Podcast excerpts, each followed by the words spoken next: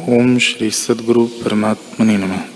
श्री वशिष्ठ जी बोले, ही राम जी, जब मन अपने वश में होता है, तब आत्मपद प्राप्त होता है।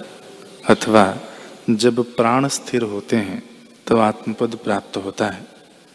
यह संसार मृग तृष्णा के जलसा मिथ्या है। जब वासना निवृत्त होती है, तब आत्मपद में स्थिति होती है।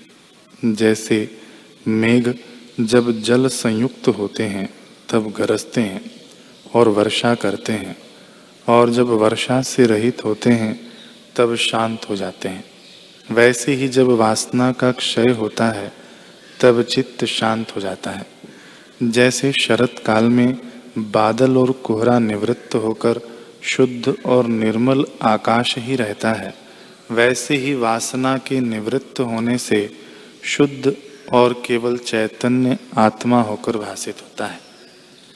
हे राम जी, जो तुम एक मुहूर्त भी चित्त बिना स्थित हो तो तुमको आत्मपद की प्राप्ति हो। जब तक चित्त की वासना क्षय नहीं होती, तब तक जीव बड़ी भ्रांतियाँ देखता है।